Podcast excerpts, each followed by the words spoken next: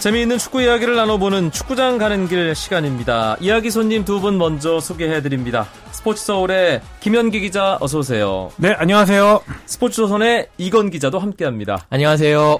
아시아 축구연맹 챔피언스 리그의 K리그 클래식 개막까지 축구계가 3월 들어 아주 바쁘게 움직이고 있습니다.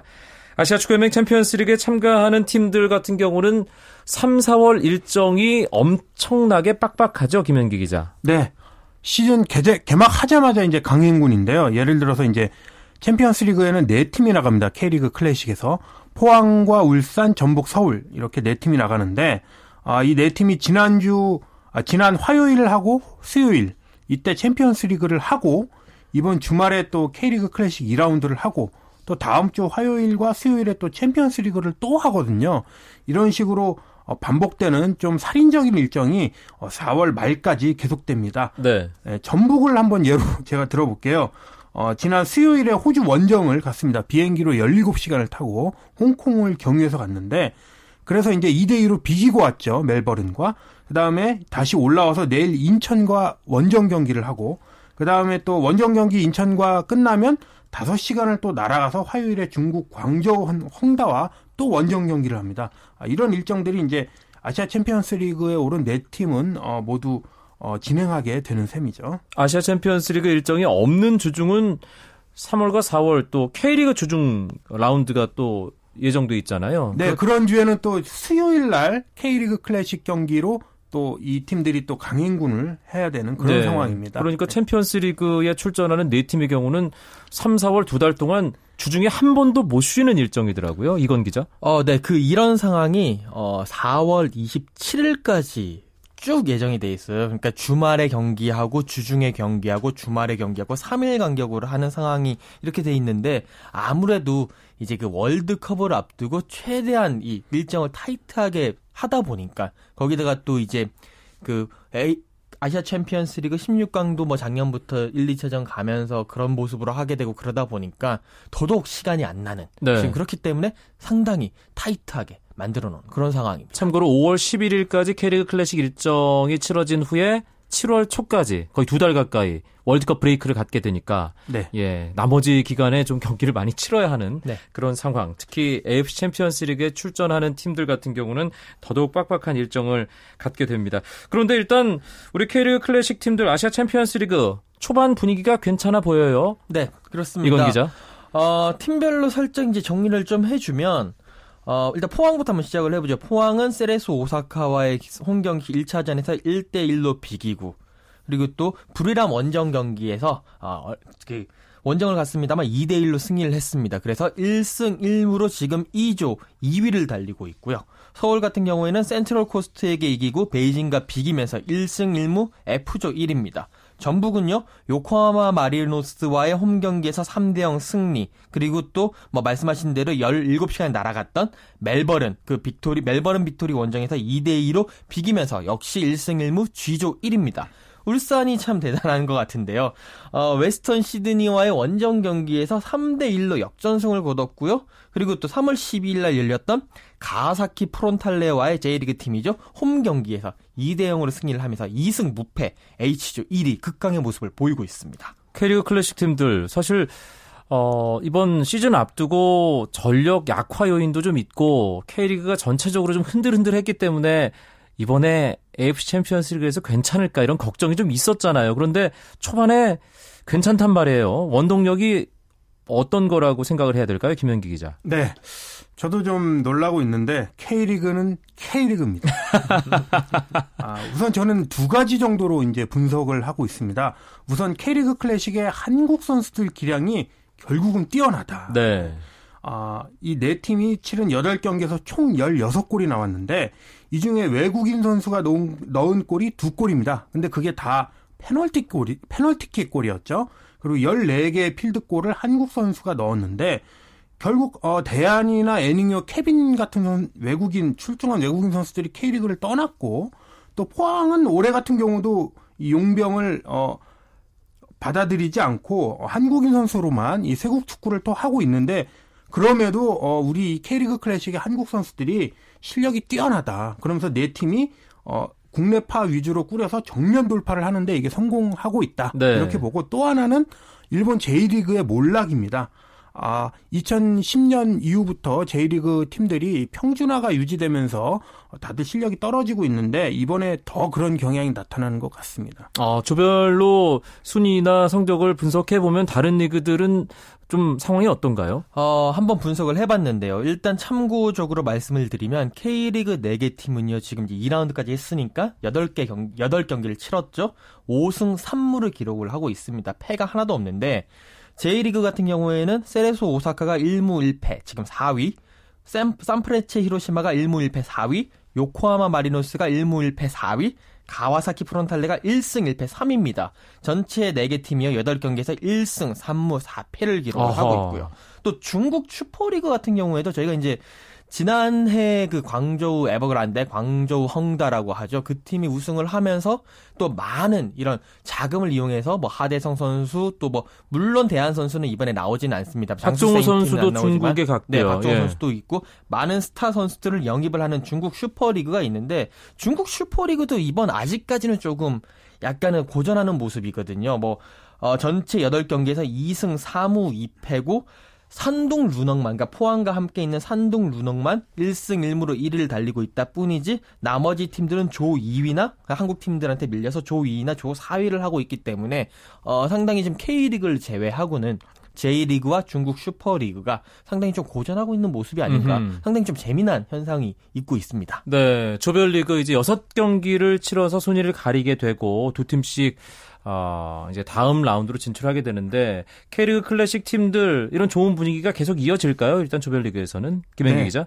아, 다음 주부터 열리는 3라운드 이때부터 이제 K리그 클래식이 고비다 이렇게 보고 있습니다. 아직까지는 잘 하고 있지만 일단 전북이 중국의 super club defending 챔피언인 광저우 헝다와 붙게 되고 또 K리그 클래식 작년 챔피언인 포항은 새로운 강자인 산둥 루넝이랑 하게 되거든요. 뭐 광저우 헝다 위력은 잘 아실 테고 네. 산둥 같은 팀도 브라질 대표 대표팀 공격수였던 바그너 러브를 180억 원을 주고 데려올 만큼 아주 이 돈, 돈질을 하고 있는 이런 팀인데, 예. 이 두 팀하고 아직 K리그 클래식 팀하고 붙지 않았거든요. 근데 다음 주에 이제 붙게 되고, 또 그 와중에 또 일정이 타이트하기 때문에 이런 예, 살인적인 일정을 체력적으로 얼마나 넘어가느냐도 음흠. 관건이니까 제 생각에는 어 3라운드 다음 주에 열리는 3라운드와 4월 초 4라운드 정도가 끝나면 아 올해 K리그 클래식 구단들이 챔피언스 리그에서 어느 정도 하겠구나 윤곽이 나타날 것 같습니다. 울산 얘기를 하면서 이건 기자가 어 울산 놀랍다고 네. 얘기를 했잖아요. 네. K리그 클래식과 챔피언스 리그까지 일단 3연승입니다. 조민국 감독 취임 후 공식 경기 다 이겼다는 얘긴데요. 그렇죠. 사실 스타일에서 조민국 감독이 변화를 추구하고 있기 때문에 어느 정도 시행착오는 불가피하다. 저는 그렇게 생각을 했습니다. 네. 제가 주말에 포항 가서 포항과 울산의 개막전도 이용표 위원과 함께 중계를 했는데 울산이 그런데 경기를 꽤 잘하더라고요. 그렇습니다. 어, 물론 이제 스타일에 있어가지고 살짝 조민국 감독의 색깔을 덧칠을 하고 있긴 하지만 일단 쉬운 길을 좀 택하고 있는 것 같아요. 뭐냐고 하면 잘하는 것은 일단 계속 잘하는 네. 것을 계속 추구를 하는 거죠. 뭐 크게 뭐 이렇게 자기의 색깔을 드러내기 위해서 틀 전체를 이렇게 흔드는 것보다 가장 잘하는 것 결국 김신욱을 활용한 장신 스트라이커 김신욱을 활용한 그런 공격이거든요.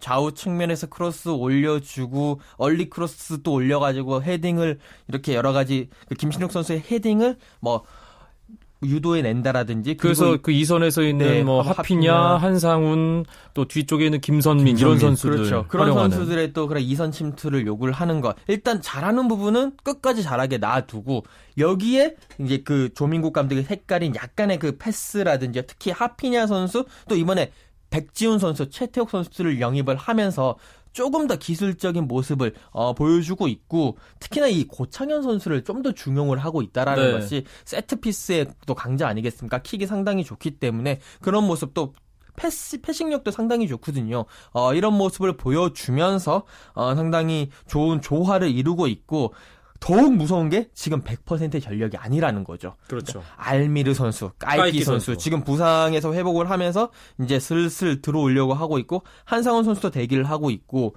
또 이번에 또 많이 영입을 했지 않습니까? 뭐 장신 수비수 김근환 선수라든지 뭐그 수비형 미드필더와 그 중앙 수비수를 할 수 있는 유준수 선수 그리고 유준수 선수죠. 그리고 또 요코하마에서 뛰었던 정동호 선수 등이 있기 때문에 앞으로 날이 가면 갈수록 조금 더 강해지지 않을까 상당히 네. 무서운 팀입니다. 어, 울산 홍보팀에서 나오신 줄 알았어요. 얼마 전에 전화를 받았습니다. 예.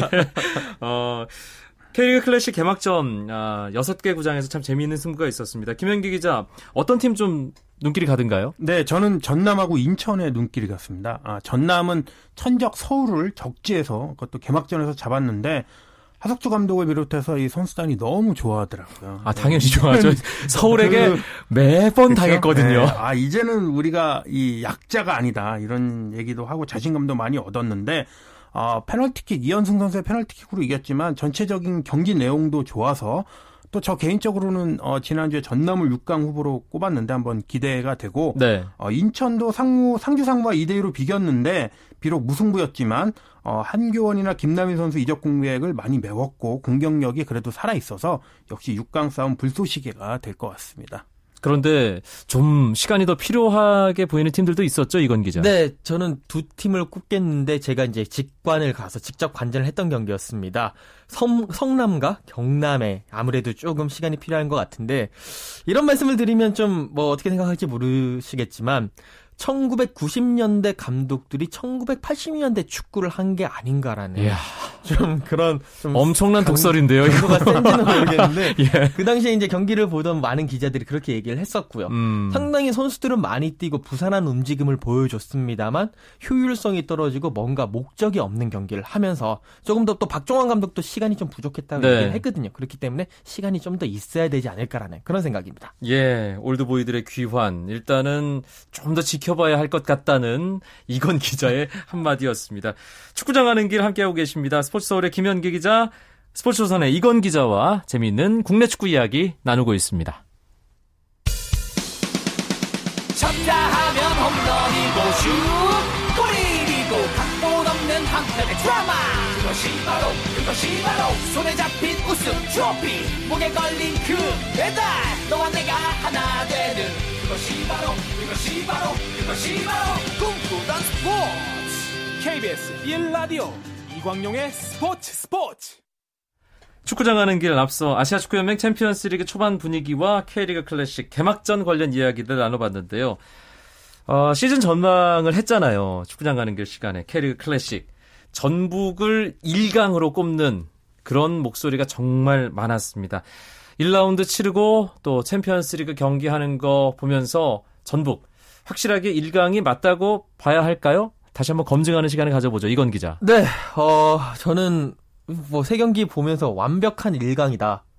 라고 저는 생각을 합니다. 네. 어, 뭐 경기 측면도 그렇고요. 뭐 요코하마에게 3대 0 승, 부산에게 3대 0 승. 멜버른 원정에서는 2대 2로 비겼지만 그래도 이동국 선수가 두 골을 넣는 장면을 보여주면서 어, 상당히 그 팀이 안정화돼 있구나라는 걸 느꼈고 통계를 보더라도 3경기에서 8득점 2실점입니다. 어, 또 이동국 선수 두 골, 이승기 선수, 레오나르도 선수 등등이 있으면서 릴레이포를 가동을 하면서 어, 상당히 공격에서 정말 다양한 공격력을 보여주고 있구나. 또 만약에 이 선수들이 침묵을 하더라도 한교원, 마르코스, 까이오, 뭐 이재성 이런 선수들의 수준급 이런 대역 선수들이 질배하기 때문에 아, 올 시즌에도 상당히 강력한 모습을 보이지 음. 않을까라는 음. 생각입니다. 그래도 아무리 강한 팀이라고 할지라도 약점이 있는 법이잖아요, 김현기 기자. 네, 역시 전북은 이제 닭공인데 그러면서 어, 반대로 수비에서는 이제 약점이 들어 어, 나고 있고 어, 요, 이번 시즌에도 그런 측면에서 아직 아쉬운 게 사실입니다. 아, 공격이 전북이 공격이나 미드필더는 정말 강해졌는데 수비는 아직도 만들어 나가는 중이다. 어, 이런 뜻이고 특히 아직도 수비 라인에 포지션당 두 명 선수들이 경쟁하는 상황이거든요. 아직 주전 포백이 결정되지 않았고 어, 물론 체력 문제를 감안해서 더블 squad를 돌리고 있지만 어, 수비만큼은 아직도 부족하다. 수비 조직력이 아직 좀 불안정하고 어, 멜버른전을 보니까 또 상대 세트피스 공격 때 집중력에서 아직 빈틈이 보이는 것은 현실입니다. 네. 멜버른 원정을 다녀온 전북이 이제 내일 2시에 인천 축구 전용구장에서 원정 경기를 갖게 됩니다. 인천과 네. 전북의 대결. 사실 뭐 그냥 뭐 2라운드 한 라운드라고도 볼 수 있지만 여러 가지로 좀 흥미로운 요소가 많아요. 들여다보면 그렇죠. 기자. 예. 아, 일단은 그 전북과 인천은 어떻게 보면 어, 상당히 선수 공급처와 선수를 이렇게 사는 그런 좀 입장이라고 볼 수가 2년 있어요. 연속으로 그랬잖아요. 2년 연속이죠. 예. 그러니까 2000 2년 연속 동안 인천의 핵심 선수였던 정인환 선수, 정혁 선수, 이규로 선수, 이규로 선수, 한기원 선수, 또 최근 김남희 선수까지 이 주전급 선수들이 2년 동안에 계속 전북으로 갔거든요. 그러니까 재작년에 인천의 주전 선수 5명이 지금 고스란히 전북에 가 있는 거예요. 네, 이중대란 그렇죠. 말도 나오고 있죠. 뭐 전북 예. 이중대 그런 말이 있는데 그만큼 또 선, 전북의 선수 보강 과정에서 인천 선수를 채웠기 때문에 인천 팬들은 전북을 보고 있으면 가슴도 아프고 뭐 화도 날 것이고 배도 아플 것이고 그렇기 때문에 항상 전북만 오면 인천 팬들의 엄청난 야유 소리 그리고 또 뭐 여러 가지 욕설이나 이런 얘기들이 많이 있거든요. 그것 때문에 상당히 좀 지켜볼 수가 있을 만한 그런 경기입니다. 내일은 또